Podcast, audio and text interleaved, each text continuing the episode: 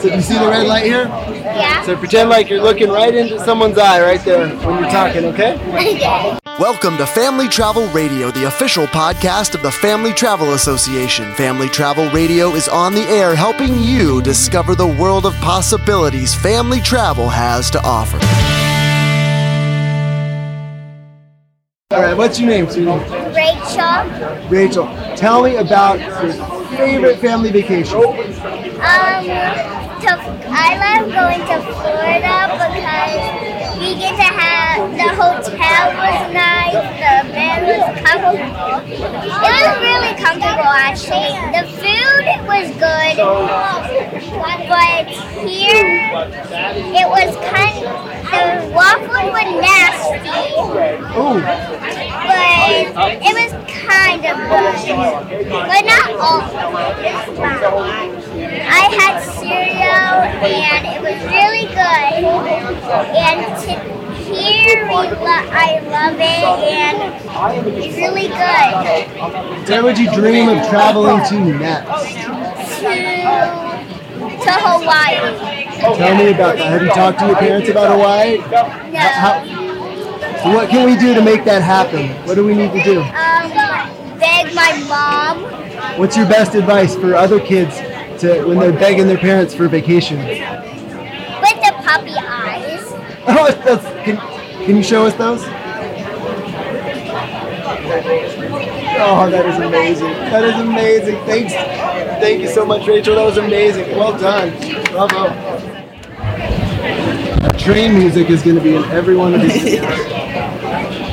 So let's start with your name and your favorite family vacation you've ever been. My name is Talia, and my favorite family vacation would probably be when me, my mom, and brother went to the Bahamas right before my sisters were born. Is there a particular memory that pops out as being special from that trip? One of my favorite memories from that trip, we were in Atlantis, which is like the big water park there, and we were on the beach, and me and my brother went into the ocean, and a flock of birds came flying over, and it pooped on my mom's head. That was really fun. It's, you never know what you never know what's going to happen. I love that. So, how would you describe prioritizing family vacations in your family? I think when you travel as a family, one, you bond more, and then also you kind of just gain experience. Like you get to see something new, and you get to kind of like figure out what your interests are based on like what you guys want to do. Because like personally, like I want to take photos because I'm a teen, and that's just what we do. So I want to go to Times Square, but my mom wants to like eat food because she's a foodie, but she also wants to like do things for work. So like that, that's what she prior- prioritizes. So you kind of get to figure out who you are as long as like bonding with your family. If I was your age and I said, "Hey, how do I how do I get my parents to prioritize family vacations?" What would you say to me? Just tell them you want to travel. I mean, they're parents, so I guess they work, but parents want to travel too. So like, if you express the interest, and they'll maybe more think about it more because you want to do it.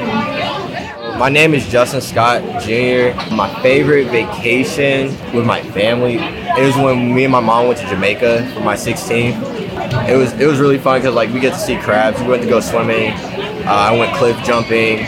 I went parasailing. Uh, besides that, uh, I got to meet a lot of people. It was so fun. They they showed me they showed me their their their country in, in their eyes, and then instead of a tourist, and then we didn't do like a lot of tourist things. And plus, I had a, a bad tan, so I was just blending in real nice. So besides that, uh, that was probably the best vacation with my family so far.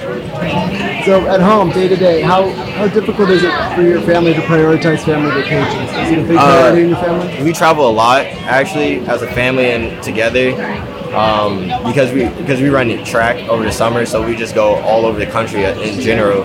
And then after that, we just go out over the summers. Most times when we spend most of our time traveling all over.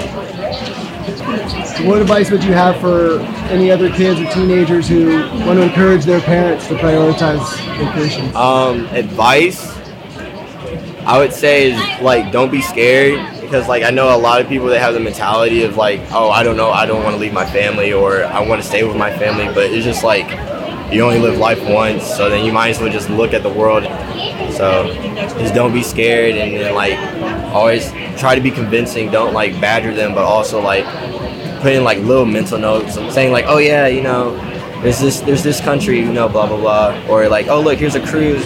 It's like uh, three places, so we could only spend this much money, blah blah blah. It's like it's just always trying to like push forward, and you have to show interest in it because you don't you don't go to a country and not know what you want to do first.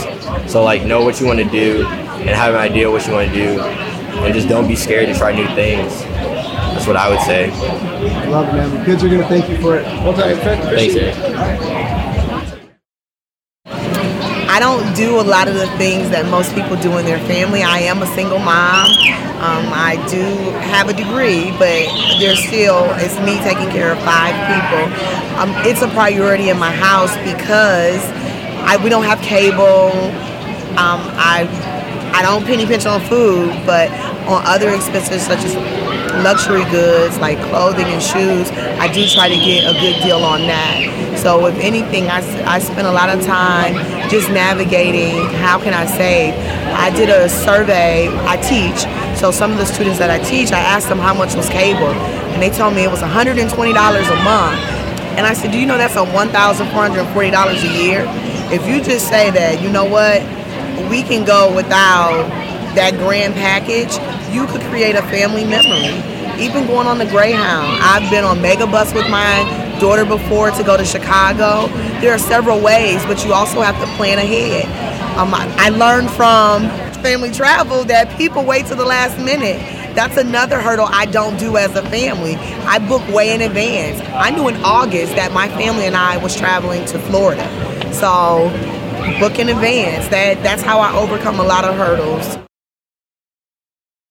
There we go. I hope you enjoyed this little bit of family travel inspiration. Just these little brief chats with real families that I had the pleasure of meeting at the New York Times Travel Show in New York City. And now it's time for you, my friend, to take action. If you haven't already, please visit takefamilytime.com and take that pledge to prioritize family vacations. Again, that's takefamilytime.com. Take the pledge, and when you do, we at the Family Travel Association will be right there in your corner to help you keep that pledge and prioritize those family vacations, help those family travel dreams come true, whatever they look like. We took the pledge.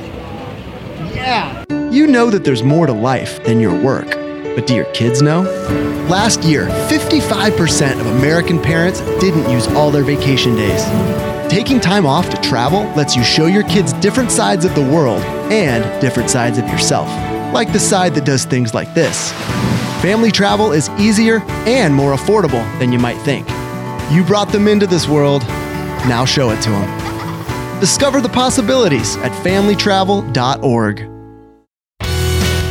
Hey, it's Aaron Schlein. I really hope you enjoyed this episode of Family Travel Radio.